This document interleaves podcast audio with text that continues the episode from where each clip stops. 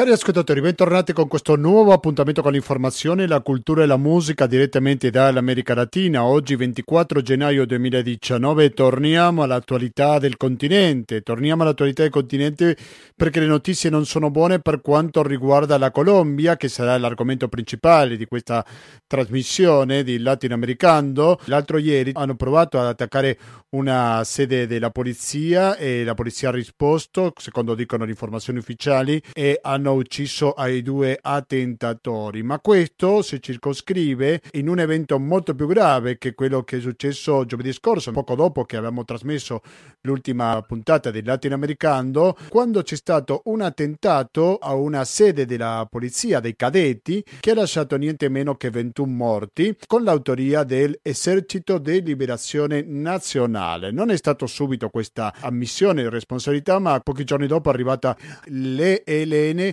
ha accusato il governo colombiano di non rispettare il patto di non belligeranza. Questo l'hanno usato come pretesto per giustificare l'attacco terroristico. Però naturalmente ci sono molte cose da capire.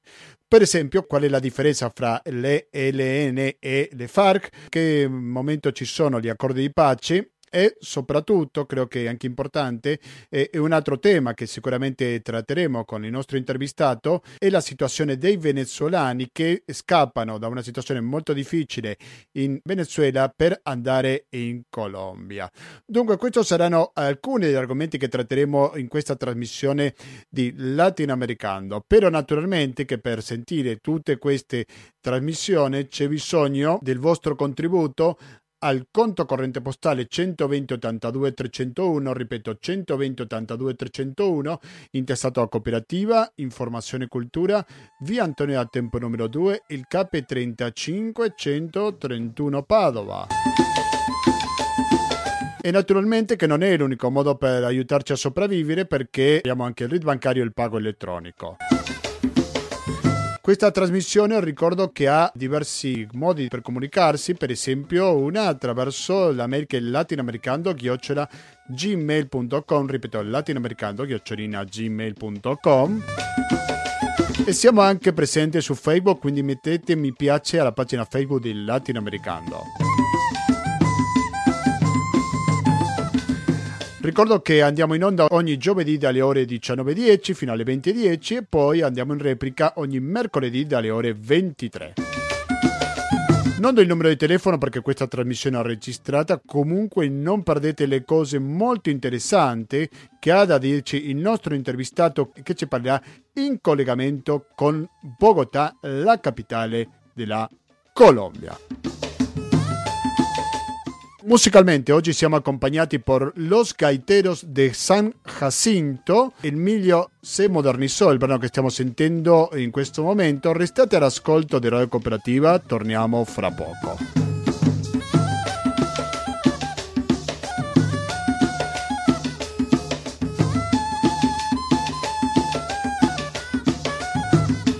E andiamo avanti con questa puntata di Latinoamericano che un po' come anticipato prima prenderemo il caso colombiano come argomento principale. Lo scorso martedì, l'altro ieri, c'è stato un nuovo attentato che ha avuto due vittime. Questo si collega a quello che è successo giovedì scorso mentre eravamo in onda, ovvero l'attentato che ha lasciato 21 morti a Bogotà. Quindi che i terroristi lo qualificano come quello delle Elene, come un atto di difesa per il non rispetto dei trattati di pace. Ma per avere più chiarimenti su questa vicenda è che siamo in collegamento in questo momento con Bogotà dove si trova Dario Ghilarducci al quale saluto e do il benvenuto. Pronto Dario? Ciao, ciao, ciao, ciao a tutti. Grazie, grazie, per la tua disponibilità con Radio Cooperativa. Dario Ghilarducci è professore dell'Università di Rosario di Relazioni Internazionali. Come possiamo spiegare questa crescita della violenza negli ultimi giorni in Colombia? Bah, guardate, io mh, mm, dirò delle cose che forse sono, sono, poco carine, che non si vogliono ascoltare, che anche qua insomma la situazione in questo momento ovviamente è particolarmente tesa, però c'era assolutamente direi da aspettarselo. Eh, se ricordi quando abbiamo parlato un po' di tempo fa durante la manifestazione studentesca, sì, a novembre. Ti chiesto sì, a novembre abbiamo parlato e mi, e mi ha chiesto eh, da 1 a 10 eh, eh, come defini, a che punteggio dai al processo di pace, ti ho detto 3. Adesso ti direi uno, perché evidentemente le cose erano già eh, gravemente e fortemente compromesse. Questo governo non ha nessuna intenzione di portare avanti i dialoghi eh, e di rispettare anche gli accordi che erano stati presi eh, con il governo anteriore, eh, evidentemente mettono in campo una politica di guerra e quando si mette in campo una politica di guerra c'è da aspettarsi eh, delle reazioni in una guerra eh, asimmetrica, sporca e irregolare come quello come il conflitto colombiano c'è da aspettarsi reazioni di questo tipo direi. Quindi onestamente io non sono rimasto eh, sconvolto, diciamo così, più di tanto, sconvolto dal punto di vista umano perché comunque stiamo parlando di un attentato tremendo dove sono morti quasi tutti i ragazzini, perché quella è la scuola di polizia, eh, la, General, la General Santander, no? General Santander è la scuola di polizia più grande del paese, nel sud di Bogotà, e, tra l'altro io ho dei colleghi poliziotti e sono stato anch'io a dettare delle classi in questa scuola, dei seminari, eh, quindi vi dico potrei essere, potrei essere stato lì, insomma, quindi è una cosa che uno umanamente la sente molto, però allo stesso tempo dobbiamo anche mantenere il giusto distacco eh, analitico che ci permetta di comprendere un po' di più le situazioni. Eh, evidentemente mh, la Colombia si è risvegliata nel conflitto che non si era mai spento.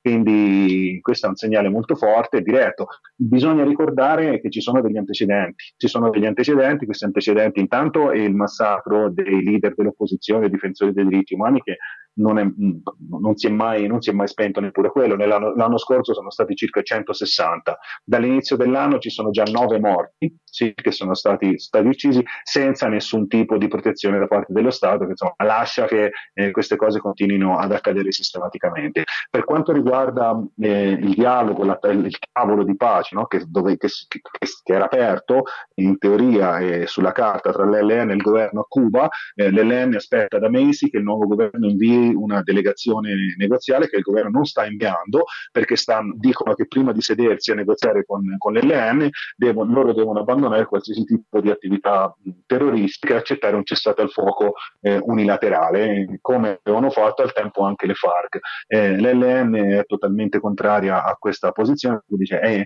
eh, cioè, voi ci state chiedendo praticamente di rinunciare a difenderci in una, in una dimensione di conflitto dove, dove comunque eh, il governo nazionale porta avanti delle operazioni militari contro la guerriglia dell'RN e quindi se dobbiamo negoziare qualsiasi cosa, prima di tutto ci dobbiamo sedere al tavolo del negoziato e facciamo un cessate al fuoco bilaterale, cioè da entrambe le parti smettiamo di sparare e, e, e poi iniziamo a discutere eh, i termini, eh, eventuali termini, eventuali livelli di negoziato. Il governo è totalmente contrario a un cessato al fuoco bilaterale, che è una condizione, eh, condizione sine qua non, no? come si dice, una condizione eh, necessaria per l'LN per continuare il negoziato. Allo stesso tempo sono continuati per l'appunto sia gli attacchi ai leader sociali che non sono direttamente legati con la guerriglia, e sia gli attacchi alla guerriglia stessa. Come avete visto anche dal comunicato, è stato, è stato trasmesso un comunicato dell'LN eh, dopo questo attentato, in questo comunicato l'LN dice che loro nonostante tutto avevano dichiarato un cessate al fuoco tra il 23 unilaterale, tra il 23 di dicembre e il 3 di gennaio e il governo nazionale non lo ha rispettato, bombardando addirittura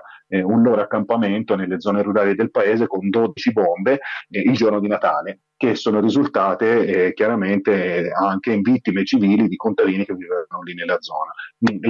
L'accampamento che è stato bombardato, loro dicono che era una zona di addestramento e quindi nella stessa maniera avrebbero compiuto questo atto come eh, rappresaglia.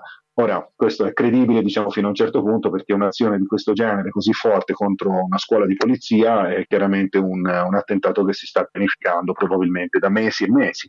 Però ecco, eh, chiaramente l'LN cerca di far vedere i muscoli e dice ok, se eh, le condizioni sono queste, se lo Stato non vuole negoziare, quindi torniamo eh, ad una condizione di guerra che, ripeto, comunque è una guerra sporca.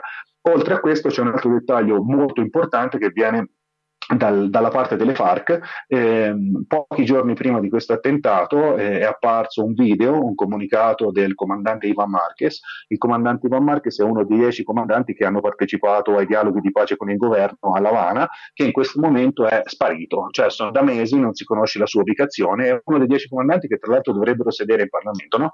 eh, non si conosce la sua ubicazione perché eh, per questioni si pensa di sicurezza personale, perché comunque continua anche l'assassinio sterminio permanente dei, dei membri eh, diciamo così, del partito delle FARC, perché oggi le FARC, ricordiamo, sono un partito, non sono più una guerriglia, e quindi Marquez è dato diciamo, alla macchia e ogni tanto appare con qualche tweet, con qualche comunicato. Pochi giorni prima di questo attentato è apparso con un video che è stato inviato a una conferenza internazionale a Berlino in memoria di Rosa Luxemburg, dove ha parlato di molte cose, ha parlato di Rosa Luxemburg e a un certo punto ha dichiarato esplicitamente che eh, la guerriglia delle FARC ha sbagliato a consegnare le armi eh, prima che il governo eh, rispettasse gli accordi presi durante il negoziato. Ovviamente tutto questo non aiuta e non facilita gli accordi con un'altra guerriglia, chiaramente perché... Quindi questo è visto come un errore che le Elene non vuole ripetere. Errore fra virgolette, Assolutamente no? no. Eh. Assolutamente, assolutamente no. Certo, dal loro punto di vista è chiaramente un errore, perché da quando hanno consegnato le armi eh, ci sono stati una quantità impressionante di omicidi selettivi, sia di ex guerriglieri che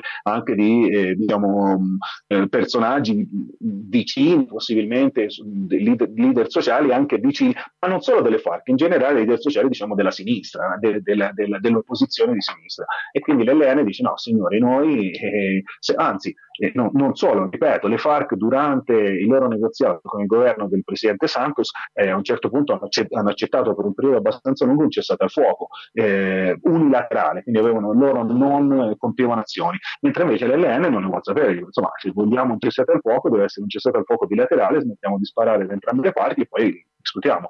Eh, chiaramente sono posizioni eh, molto diverse, però diciamo che se uno, lo, se uno lo cerca di leggere da un punto di vista razionale, eh, ovviamente c'è una, c'è una base, no? hanno, anche, hanno, anche, senso, in un, certo, in un, certo, senso. Purtroppo hanno anche senso. Sì, ma quello che dichiara le Elene, che il governo non ha rispettato questo accordo di pace dal 23 dicembre fino al 3 gennaio, ti risulta vero? Ma eh, guardate, purtroppo le notizie che giungono dai territori, dalle zone rurali sono molto poche, quindi eh, è, dif- è, difficile verificare, ma è molto probabile che sia così. Voglio dire, indipendentemente da quello che possa essere successo tra il 23 di gennaio e il 3, il 3, tra il 23 di dicembre e il 3 di gennaio, indipendentemente da questo, comunque ci sono nove leader sociali assassinati dall'inizio dell'anno, 160 più o meno leader eh, assassinati durante l'anno passato, è, un, è, una continuità permanente delle azioni contro la guerriglia. Voglio dire, eh, non è un clima di pace. La differenza in questo momento è che. Sì, eh, scusa se, se, ti interrompo, però quando parliamo di leader sociali non parliamo della guerriglia, sono due cose diverse, giusto? No, non parliamo. De...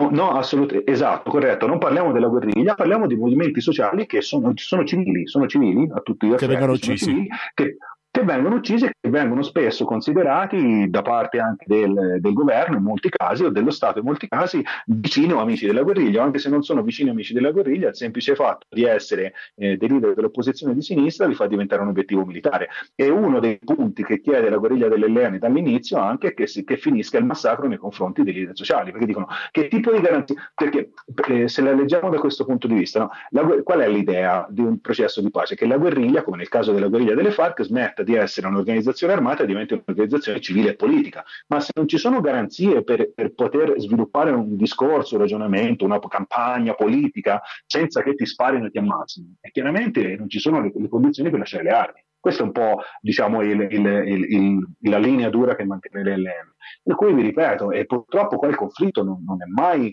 mh, mm, mm, ha continuato, ha continuato in maniera, eh, in maniera, sotterranea, in maniera diversa, quello che hanno fatto, eh, quello, quello, che ha fatto questa bomba è riportarlo all'attenzione del, delle dimensioni urbane e rurali della capitale, perché sì. ripeto, il conflitto in realtà non si è mai spento. Sì, sì. È una guerra a bassa intensità, diciamo, prima. È una, guerra, è una guerra sporca ed è una guerra a bassa intensità. Eh, per esempio, durante ancora il governo del presidente Santos c'è stata una manifestazione nella zona della città di Tumaco, un po' più al sud, dove dei contadini cocaleros, perché uno per esempio dei punti dell'accordo è che i, i contadini che producono la, la foglia di coca mh, si dovevano garantire delle condizioni di sussistenza per fare una sostituzione delle coltivazioni. Cioè, vediamo la, le, le, le, condizioni per fare altro e voi smettete di, di, di, produrre coca. E questo era uno dei punti dell'accordo tra il governo e le FARC. Chiaramente questo punto non è stato quasi per niente rispettato, c'è stata una marcia di contadini e la Polizia Nazionale ha aperto il fuoco e ha ucciso nove contadini inermi. Eh, disarmati, voglio dire, ma questo non ha provocato marce, non ha provocato rotture di tavoli, no? Eh, Perché? Perché eh, purtroppo, mi dispiace dirlo, in questo paese la violenza politica è considerata uno strumento eh, politico all'ordine del giorno e la violenza in sé non è assolutamente un problema, diventa un problema quando è di sinistra. Questa è la realtà dei fatti. Perché voglio dire, se basta guardare, se qualcuno di voi guarda un po' di serie, Netflix o quant'altro, guardate la quantità di serie dove si fa l'apologia di tutti i soggetti colombiani che hanno insanguinato per anni e anni il paese, da Pablo Escobar a Popeye, Hotta Hotta, no? ce ne sono un sacco e sono presentati quasi come, come degli eroi nazionali però quando, quando, la violenza viene utilizzata eh, diciamo dall'altra parte automaticamente sono tutti terroristi. Quindi diciamo che è una lettura parecchio manichea e di una guerra che non si è mai spenta che continua in maniera strisciante e vergognosa nei confronti della popolazione civile. Ma non c'entra anche con una specie di, di spaccatura che esiste fra i centri urbani prima di tutto ovviamente Bogotà e poi la campagna, nel senso che se viene ucciso un contadino, tanto succede in mezzo alla campagna e l'informazione arriva in modo diverso che se questo stesso omicidio viene commesso in un centro urbano.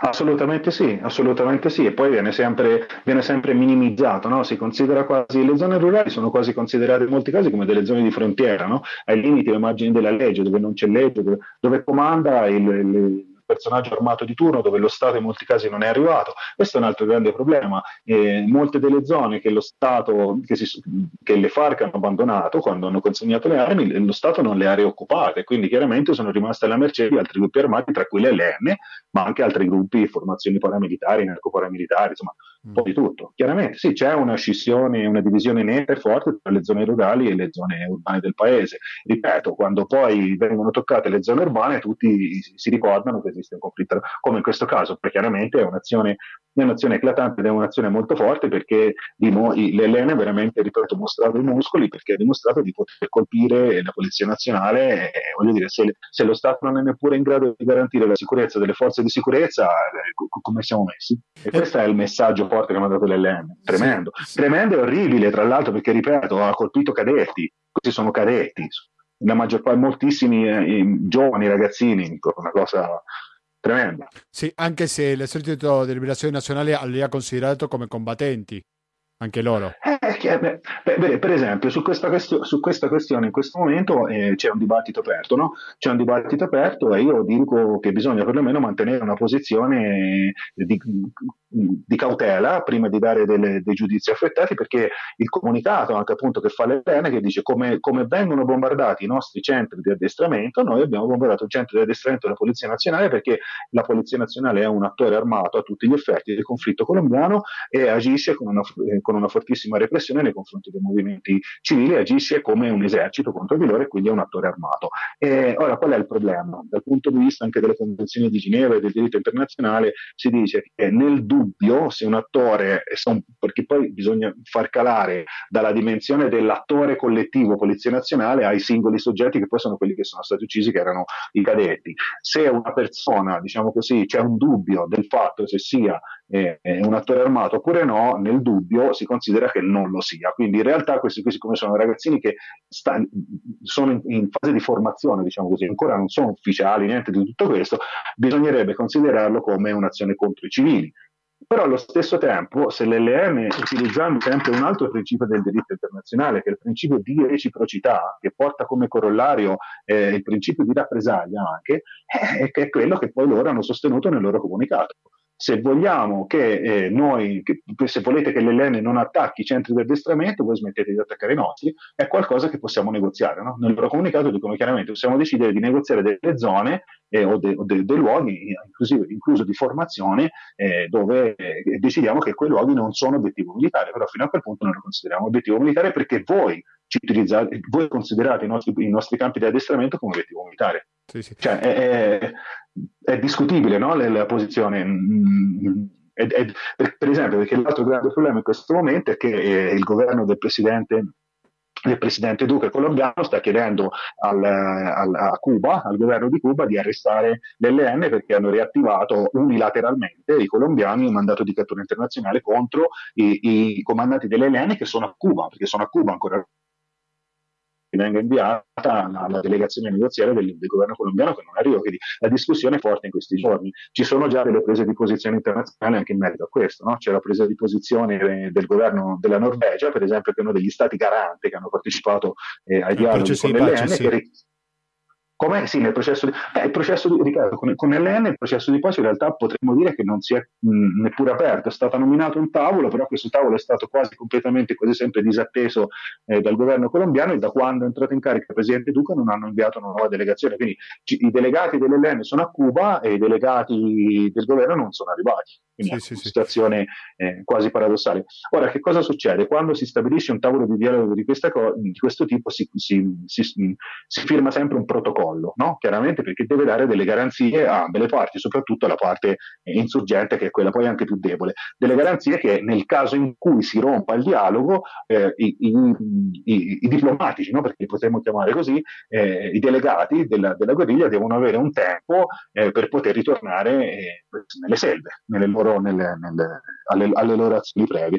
Te- quindi si, si, offre un salvacondotto, diciamo così, un salvacondotto che implica la garanzia par- da parte parte dello Stato che, che, ospita il dialogo, in questo caso Cuba, la garanzia da parte di uno Stato che fa da tramite, che in questo caso sarebbe il Venezuela, che permette il passaggio dei comandanti dell'ELN sul suo territorio nazionale, è una garanzia in termini di tempo e azioni militari che per un, certo numero di ore, che siano 48, non mi ricordo i dettagli, comunque ehm, si può cercare su internet, eh, eh, hanno cose militari e si può ripetere l'ultima sì, parte che si è perso un po' la voce. Prego. Ah sì, sì, sì, sì, sì mi senti? Sì, adesso allora, sì, ti sento eh, bene. Mm, Prego. Diciamo, parliamo del protocollo, come funziona il protocollo di garanzia. Quando si apre un dialogo di questo tipo si stabilisce sempre un protocollo di garanzia per dare delle garanzie ai delegati eh, della guerriglia, in questo caso dell'LN, nel caso si rompano i dialoghi, no? perché sono considerati a tutti gli effetti come dei diplomatici. Sì, sono i comandanti, poi sono praticamente comandanti dell'LN. Questo protocollo funziona così. Lo Stato garante del, del negoziato, che è Cuba in questo caso, no? che ospita il negoziato, garantisce un salvacondotto e, e l'incolumità dei comandanti.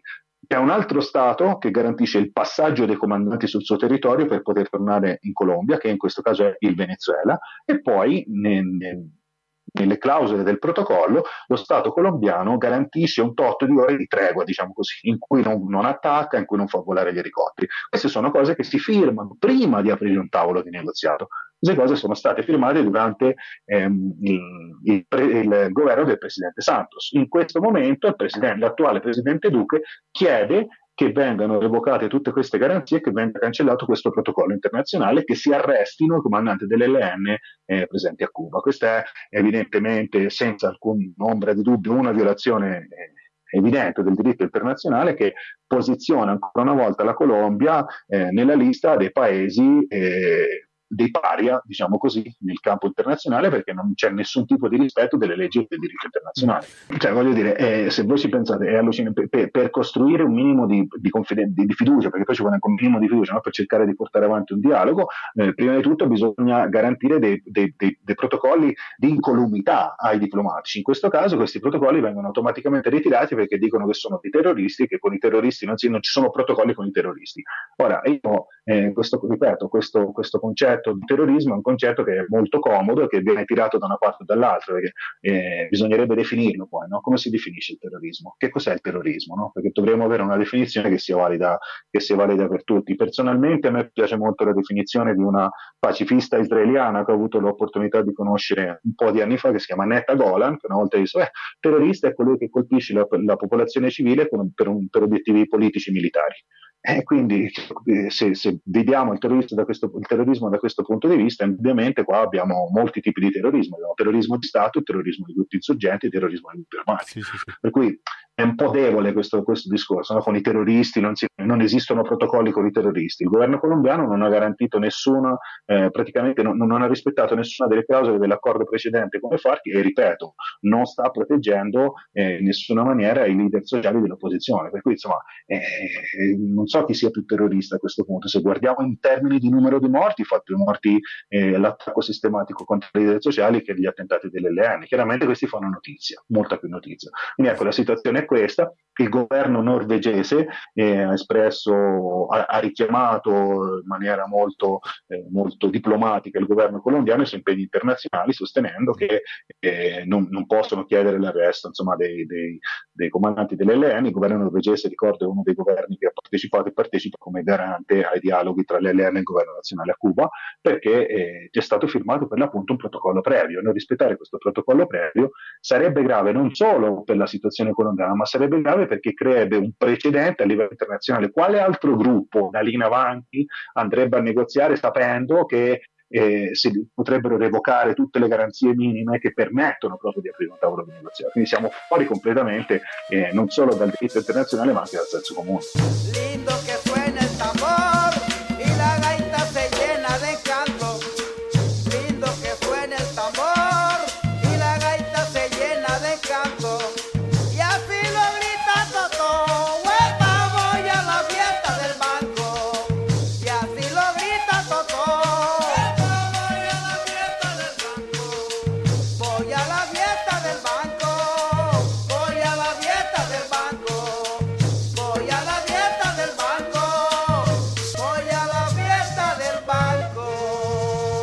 Siete all'ascolto della puntata numero 658 di Latinoamericano. Siamo in questo momento in collegamento con Bogotà, dove si trova il professore Dario Ghilarducci. Non credi che c'è stata una specie di svalutazione del ELN quando c'erano i negoziati delle FARC? Si è stato un po' sottovalutato e adesso questo gruppo entra a ribalta dopo il cessate il fuoco delle FARC?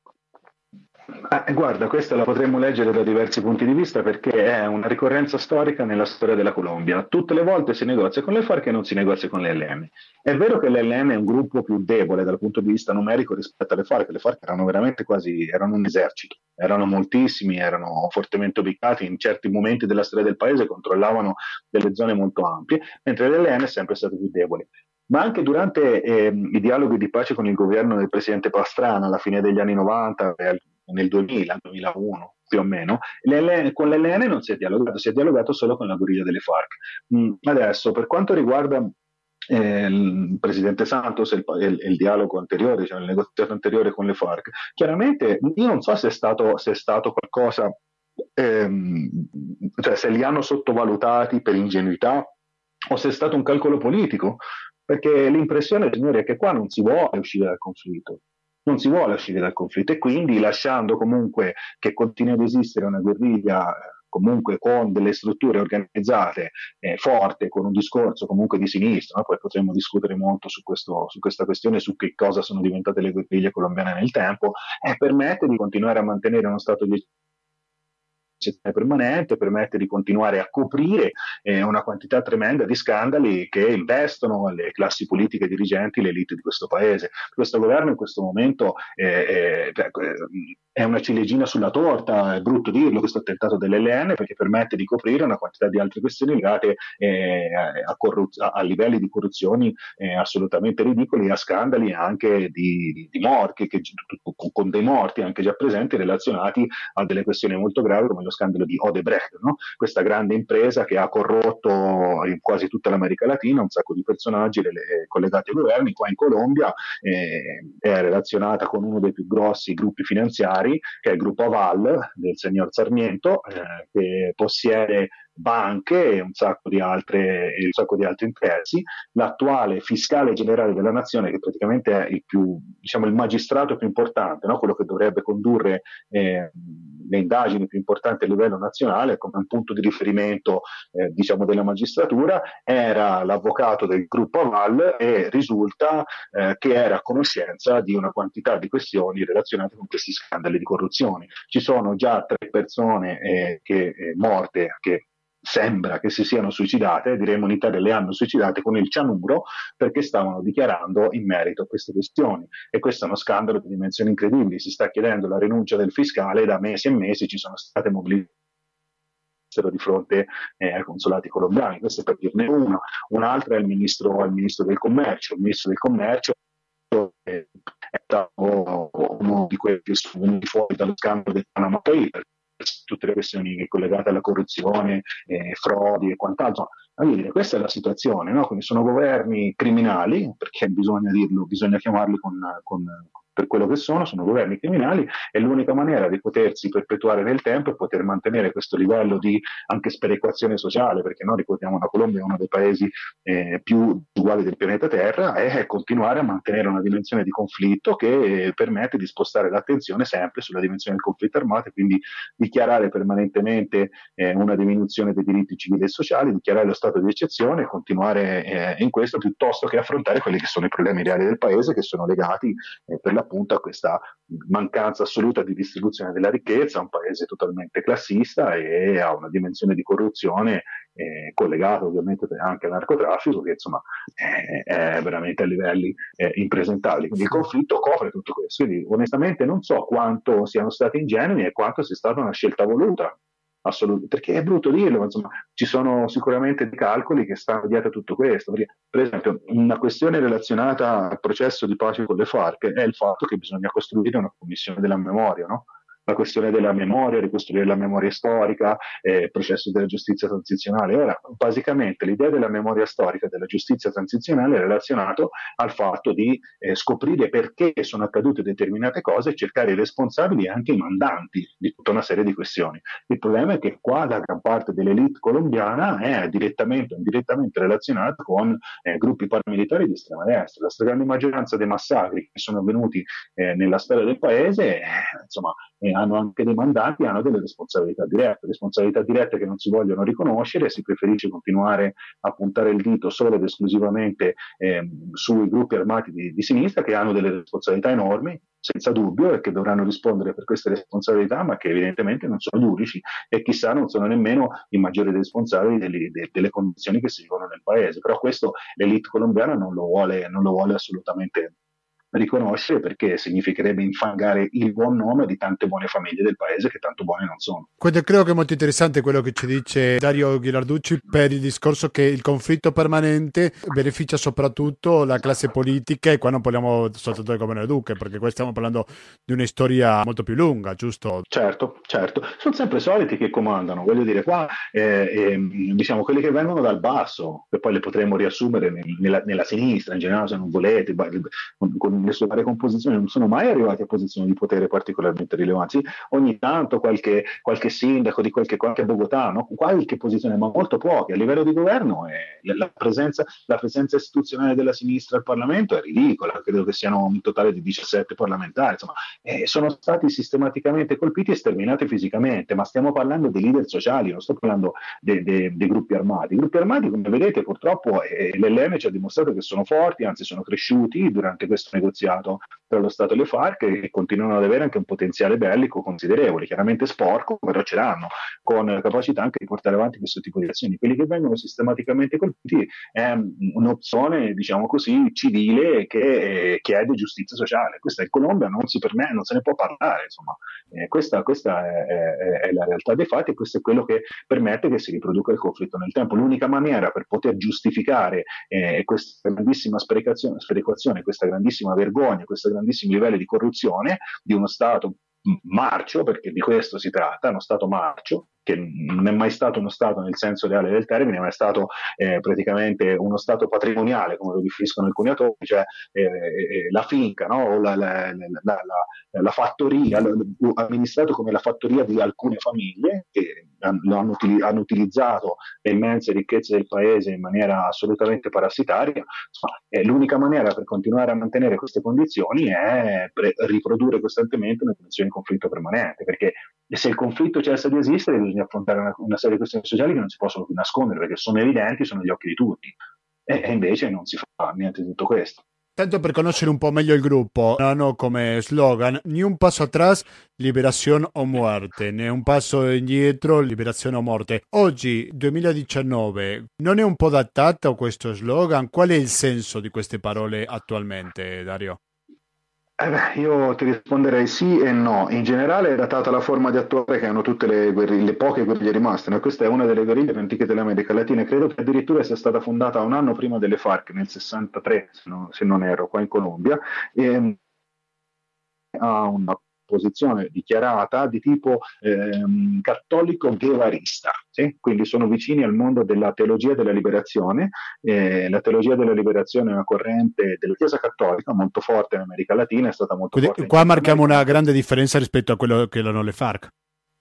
Assolutamente sì, non su questi, eh, l'Elene non è marxista-leninista, non è marxista-leninista, eh, ha una forte vocazione religiosa al suo interno, eh, è proprio anche una costruzione ideologica completamente diversa, sono vicini, ripeto, a questo mondo della teologia della liberazione che è, eh, come dire, una scuola di pensiero all'interno del mondo cattolico, una corrente molto forte anche, tutta latinoamericana, cioè nasce e si sviluppa in America Latina, eh, proprio in particolare ehm, dopo una conferenza, come teologia viene conosciuta come, la conferenza di Medellin, se non, se non, se non mi sbaglio del 60 67, credo. Insomma, quando si, si, si, dice che nasce effettivamente la teologia della liberazione. Quindi sono delle posizioni molto diverse, che sarebbe ehm, tutto quel mondo della, della, Chiesa cattolica che è vicino agli ultimi, i più poveri e più deboli. Molti personaggi vicini alla teologia della liberazione nei, nei decenni in America Latina si sono anche armati, ma non tutti la teologia della liberazione è stata importantissima nei processi centroamericani, hm? in, in Nicaragua, in Guatemala, in Honduras. Eh, in Guatemala si ricorda eh, l'arcivescovo Romero, c'è anche un film molto famoso sulla storia di Romero. Ecco, diciamo che sono i gruppi della la linea di pensiero della Chiesa cattolica più vicina eh, ai poveri, agli ultimi deboli. E, ehm, oltre a tutto questo c'è la dimensione eh, guevarista, perché guevarista, cioè vicini a, a, al Che Guevara, perché c'è il discorso della, della, della, liberazione, il discorso della costruzione dell'uomo nuovo, l'idea dell'uomo nuovo. Sì, è quasi una, una visione quasi messianica, sì? la rivoluzione è, è, un cambio, è un cambio sociale, però è anche un cambio interiore. Quindi eh, è una posi- posizione molto diversa rispetto a quella delle FARC, per esempio per molti anni l'LN non si è, non si è finanziata con il narcotraffico, per esempio fino a che non è stata costretta perché non riuscivano, non riuscivano più ad andare avanti, perché comunque stiamo parlando anche lì di migliaia di persone armate, tutto quello che implica, quindi insomma ci vogliono delle fonti di finanziamento molto forti, per molti anni l'LN era totalmente contraria, totalmente contraria al che considerava eh, morali, insomma, per questioni e ragioni anche etiche. Poi eh, le ragioni del mercato, direbbe qualcuno, li hanno eh, obbligati a piegarsi anche a questo tipo di logica, però hanno un'impronta totalmente diversa e anche dal punto di vista ehm, la forma di, di, agire è anche diversa la guerriglia dell'LN, perché negli ultimi anni in particolare hanno rafforzato, diciamo così, anche le basi urbane. Sì, guerriglia, è, nata come guerriglia rurale, anche quella come le FARC, però ha sempre avuto anche eh, una componente intellettuale abbastanza forte quasi fino dall'inizio. Si ricorda tra i personaggi più importanti storicamente dell'LN il prete eh, Camilo Torres Restrepo, che entra tra le file dell'LN, eh, un prete che veniva dall'oligarchia colombiana, che però si avvicina alla, alla causa degli ultimi si, e decide, cerca, prima monta eh, un partito politico, cerca di costruire un partito politico, si rende conto che l'opzione democratica in Colombia secondo lui non è percorribile perché non ci sono le condizioni e eh, entra nelle file, nelle file dell'LN. Dopo poco tempo eh, dopo poco tempo viene ucciso in uno scontro e, e il corpo di Camillo Torres tra l'altro non è mai riapparso, quindi non sappiamo nemmeno, è stato fatto sparire pare dal, dai militari del, del, dello Stato colombiano e, ed è diventato quasi un personaggio anche mitico, no? eh, ovviamente perché uno dei punti di riferimento della creazione della teologia della liberazione in tutta America Latina era un prete guerrigliero, armato. Ecco, eh, c'è una carica eh, ideologica molto forte eh, dietro, dietro all'LN e delle posizioni, ripeto, sì, abbastanza diverse rispetto, rispetto a quelle delle FARC, perlomeno storicamente. Dopodiché tutte le guerriglie colombiane sono degenerate nel tempo, eh, perché dobbiamo pensare comunque che delle guerriglie sono delle strutture di migliaia e migliaia di uomini, come ripeto, armati, che devono essere addestrati, devono mangiare, eh, devono essere armati e per mantenere in piedi un macchinario di questo tipo chiaramente ci vogliono delle fonti di finanziamento molto forti. In un paese come la Colombia una delle fonti di finanziamento è diventata eh, necessariamente e automaticamente il narcotraffico e questo ha portato eh, ovviamente tutto a un livello di corruzione anche ideologica per queste guerriglie. Oggi rimane molto poco, direi, dell'ideologia eh, originale, però comunque è ancora marcata dal loro punto di vista. Per cui mi dici, eh, non è un po' antico come discorso? Io dico sì e no, perché evidentemente eh, c'è bisogno di liberazione in Colombia, probabilmente non è la liberazione che vorrebbe l'LN, no? la liberazione a cui pensa l'LN è una liberazione armata, però c'è bisogno di, di liberarsi eh, da questa miseria uh, permanente in uno dei paesi più ricchi del mondo, no? se vogliamo. liberazione è un termine che a me continua, continua, a piacere molto, dirò, perché è un paese che è ancora uh, occupato, se vogliamo, occupato da interessi che non sono quelli della maggior parte della popolazione che ci vive. Anche se cattolico, comunque non penso che abbia ricevuto il sostegno della Chiesa, quella del Vaticano, come neanche l'aveva ricevuto la teoria della liberazione, giusto? No, sostegno ufficiale no, non, e questo ovviamente no, no, non c'è mai stato. Ci sono stati personaggi della Chiesa che sono stati vicini ovviamente questa, ripeto, anche la, te- la, teologia della liberazione oggigiorno è una corrente teologica all'interno della Chiesa Cattolica, molto forte in America Latina, continua ad esistere, continua, è una delle tante correnti, ce ne sono molte, e ovviamente la corrente degli ultimi, la corrente più vicina agli ultimi, continua ad essere forte, però eh, appoggio ufficiale, dipende che cosa si intende per appoggio ufficiale, ripeto, in certe, in certe zone del mondo, in, certe, non, in Colombia no, però in altre parti ci sono stati addirittura dei vescovi, degli arcivescovi che hanno aderito alla teologia della liberazione, per esempio il, il Messico, in Chiapas, eh, c'è stato San, l'arcivescovo di San Cristobal de las Casas, no? Monsignor, non mi ricordo il nome, che è morto pochi anni fa, che è stato vicinissimo alle ZLN, agli zapatisti, per esempio. Eh, il discorso degli zapatisti è diverso, non anche da quello dell'LN se vogliamo, però e, sì. Ripeto, in America Latina eh, l'arcivescovo Arnulfo Romero anche era un, un uomo della, della, l'arcivescovo Arnulfo Romero addirittura nelle sue prediche è arrivato a giustificare eh, la violenza rivoluzionaria ci sono state delle posizioni molto forti. Signori, eh, qua bisogna. Io lo so che. Bisogna vedere anche i tempi, quando eh, si sono dette certe sì, frasi, non si certo. possono strappare dal nulla sicuramente. Certo. Volevo chiederti per il discorso della popolarità del Elene, perché ricordiamo le FARC che avevano il sostegno di una parte della popolazione ma non troppo, soprattutto nelle grandi città dove il referendum è stato bocciato, questo sì. accordo di pace, però il Elene invece gode di qualche popolarità da parte del cittadino comune in Colombia oppure viene anche rifiutato dalla maggioranza? Anche quello sì e no, bisognerebbe, non, ho, non, ho, dei dati alla mano, però posso fare delle considerazioni personali. Prima vi dico che sulle FARC, per esempio, il, il referendum a Bogotà aveva vinto, non aveva perso eh, nella grande città eh, a Medellin e in altre zone dove è forte il paramilitarismo. Sì. Ok, ti ringrazio per la correzione.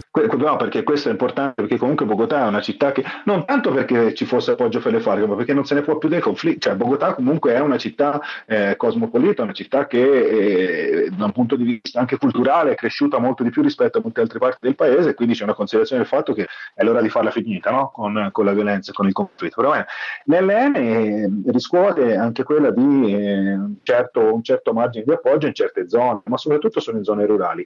Però, però, mi verrebbe da dire purtroppo che eh, con azioni di questo tipo rischia di far crescere la sua popolarità. Mm, e adesso vi spiego perché. Per varie... Beh, non è la prima azione che fanno contro la polizia, intanto, eh, perché l'anno scorso ci sono state eh, due bombe, una a Barranquilla, in una stazione di polizia che ha prodotto vari morti, e una un'altra volta qua a Bogotà, ehm, vicino alla Plaza dei Toros, qua c'è le... dove, si la... dove, si fa la corrida. No? La corrida era stata interrotta eh, e ricominciata, no? erano riusciti a bloccarla e è ricominciata. A Bogotà c'è la Plaza dei Toros più grande dell'America Latina ovviamente ci sono movimenti animalisti, insomma, ci sono state varie manifestazioni contro, questa, contro, questa, contro questo evento e un giorno eh, a fronte di queste manifestazioni che si ripetevano il comune, il, il sindaco di Bogotà, Peñarosa, ha deciso di far militarizzare tutta la zona del centro dove c'è la Plaza de Toros, c'erano circa 3.000 agenti di polizia, quindi era una cosa fortemente militarizzata. Nonostante questo, eh, l'LN è riuscito a mettere una bomba sotto un tombino di notte, se un tombino di quelli della strada, a farla esplodere e sono morti alcuni agenti. Quindi, voglio dire, dimostrano che hanno anche una capacità di agire in situazioni di forte militarizzazione che è molto forte. Perché vi dico che, que- che rischieranno di crescere, che rischieranno di crescere soprattutto a livello urbano? Perché la polizia è molto odiata, signori. La polizia colombiana è molto odiata. Mm, è stata indetta una marcia, no? ovviamente, contro la violenza, eh, subito dopo, no? c'è stata un paio di giorni fa, c'è stata questa marcia, domenica hanno partecipato, ma non è stata una marcia partecipatissima, tutta la marcia dove c'è andata un, un, po' di gente ovviamente, dove ci sono anche, eh, ci sono andate anche persone esponenti dei leader eh, di sinistra e movimenti di sinistra chiedendo che finisca il, il, la violenza a tutto tondo no? contro tutti. Però in generale eh, la polizia colombiana non ha un buon record, è vista molto male da parte degli stati più deboli della, della popolazione, sono molto corrotti. Ehm, quando parliamo, quando pensiamo a Bogotà eh, dal punto di vista quello che è la struttura anche sociale, soprattutto tra i giovani. A Bogotà ci sono le spandillas, no? I, i, le bande giovanili, le bande giovanili, per le bande giovanili la polizia è, è un nemico. Ehm, e quindi ri- rischiano questo tipo di azioni di far crescere l'approvazione nei confronti dell'LN. Perché allora, hanno scelto un obiettivo, ripeto, hanno scelto, hanno scelto un obiettivo che eh, eh la polizia è meno amata dei militari dell'esercito per assurdo, amati, cioè, anche se c'è tutta una retorica chiaramente governativa, gli eroi della paga, tutto questo tipo di discorso, ma insomma, eh, la polizia purtroppo vi dico è particolarmente odiata e anche con certa ragione, perché molto spesso eh, c'è, c'è, ragione di avere un certo risentimento nei confronti di, di queste persone con gli uniformi. Sì. Ripeto, questa azione dell'LN ha riportato al centro la questione che chiunque vesta un uniforme in una dimensione di conflitto eh, armato interno è un obiettivo militare. Prima di salutarci, Dario Ghilarduccio, al quale ringrazio moltissimo per questa disponibilità con Latinoamericano, ti cambio completamente argomento. La questione dei venezuelani che scappano da una situazione economica molto difficile e anche politica, dobbiamo dirlo, e molti vanno a finire in Colombia. Come si vede questa situazione? Cosa puoi dire di questi venezuelani che arrivano in Colombia oggi? Eh, ci sono varie cose anche. La situazione chiaramente è molto pesante in Venezuela e è vergognoso quello che sta succedendo in quel paese, no? tanto per essere, diciamo così, eh, bipartisan. E, Qui abbiamo un governo di estrema destra ed è vergognoso, in Venezuela c'è un governo che si considera di sinistra ed è altrettanto vergognoso. E sta diventando un problema molto forte perché la maggior parte dei profughi venezuelani arrivano in Colombia, si parla di più di un milione, per le stime ufficiali sono credo che circa un milione e mezzo, credo che forse anche di più perché poi ci sono quelli registrati e quelli che ancora non sono stati registrati. E la situazione mh, è una situazione eh, particolare perché viene utilizzata anche strumentalmente in un certo senso da parte del governo colombiano viene utilizzato da parte del governo colombiano per puntare il dito contro Venezuela camp- e, e, essere in una condizione di campagna elettorale permanente per dire guardate che cosa produce la sinistra. E, ehm, allo stesso tempo la politica migratoria che sta adottando uh, Colombia, devo dire che è una politica migratoria dal mio punto di vista è tutto rispetto perché stanno cercando di legalizzare i venezuelani, perlomeno eh, con forma transitoria, però dar loro dei documenti e legalizzarli, quindi li stanno accogliendo no? che è una, una, posizione anche isolata quasi nel contesto latinoamericano in questo momento. Li stanno accogliendo però in un paese che presenta delle difficoltà strutturali tremende, perché comunque la Colombia è un paese dove c'è ancora un livello di povertà eh, molto alto e ehm, ehm, perché vi dico che li stanno utilizzando strumentalmente? Perché da una parte la legalizzazione di questi venezuelani serve fortemente eh, a, a, a chi ha delle industrie e chi produce qualcosa, perché i venezuelani stanno stanno lavorando per degli stipendi 3-4 volte più bassi dello stipendio minimo che ricevono i colombiani, che è già bassissimo. Quindi stanno lavorando per dei eh, salari da fame e, e, quindi chiaramente questo che cosa fa? Questo trascina verso il basso eh, il, salario, il, il, salario, minimo, il salario delle classi più basse della popolazione, che tra l'altro sono molto poche perché la maggior parte persone, dei, dei lavoratori in Colombia sono lavoratori, eh, diciamo così, dell'economia grigia, dell'economia nera, quindi non, so, non, non rientrano nemmeno nel, nel, nel, diciamo, nel, lavoro ufficiale, però comunque in generale i, i venezuelani lavorano per molto meno, quindi trascinano verso il basso la, i, i salari e allo stesso tempo tempo vengono utilizzati, vengono stigmatizzati fortemente da parte del, del governo colombiano per ehm, com- come si fa un po' anche in Italia contro i migranti, no? tutte le notizie, i venezuelani rubano, i venezuelani stuprano, i venezuelani violentano, i venezuelani... e quindi si sta costruendo allo stesso tempo contemporaneamente anche il nemico interno, un nemico interno che si accoglie per ragioni produttive, però che si costruisce sempre di più dal punto di vista ideologico. Molti venezuelani sono già tornati indietro anche in Venezuela perché si sono resi conto che qua è vero che c'è tutto, in Venezuela c'è un problema di scarsità di beni, no? non c'è quasi più niente, qua c'è tutto, però non ci sono soldi per comprarlo e quindi tanti migranti sono anche tornati eh, nei loro paesi. Quindi è una situazione complessa e più c'è la questione delle pressioni che stanno facendo gli Stati Uniti sul governo colombiano per cercare di eh, isolare sempre di più eh, il Venezuela e eh, ci sono quasi anche dei eventi di guerra. No? C'è una preoccupazione perché sappiamo benissimo che il, il, governo statunitense sta cercando di spingere probabilmente un intervento eh, colombiano in Venezuela. Speriamo tutti che questo non accada Addirittura dopo la bomba, prima che ci fosse eh, rivendicazione dell'LN, sono circolate anche voci di questo tipo che erano stati venezuelani. Insomma. Quindi ecco, eh, la situazione è, è particolarmente, particolarmente, calda e questa questione del Venezuela ovviamente eh, non aiuta e viene utilizzata viene utilizzata politicamente, viene utilizzata come un pretesto. Di fatto è un problema sociale grande perché effettivamente si vedono, si vedono anche qua a Bogotà, eh, sono, sono, molti e sono in condizioni, condizioni molto difficili perché immaginatevi lasciare abbandonare il proprio paese per andare in un altro paese che comunque è un paese povero, è ricco dal punto di vista delle risorse che ha, ma non è un paese eh, che può accogliere un milione e mezzo di profughi in condizioni di indigenza quasi. Quindi è chiaramente una situazione eh, molto, molto, molto complessa. Dario Ghilarducci, professore di relazioni internazionali all'Università Rosario di Bogotà, grazie, grazie infinite per il tuo tempo, per la tua pazienza, per spiegarci con parole molto chiare, credo io, quello che è la situazione colombiana. Quindi grazie e alla prossima. Sempre un piacere, arrivederci a tutti. Un saluto. Eh sì, cari ascoltatori, anche questa volta siamo arrivati alla fine della puntata. In questo caso stiamo parlando della numero 658. In questa trasmissione che va in onda dal 1 dicembre 2005, che si occupa dell'America Latina e che potete ascoltare ogni giovedì dalle ore 19.10 oppure in replica il mercoledì dalle ore 23.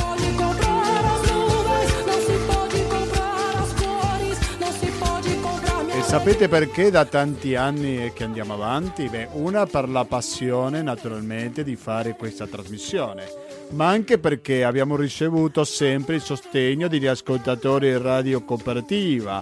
Attraverso quale conto corrente postale?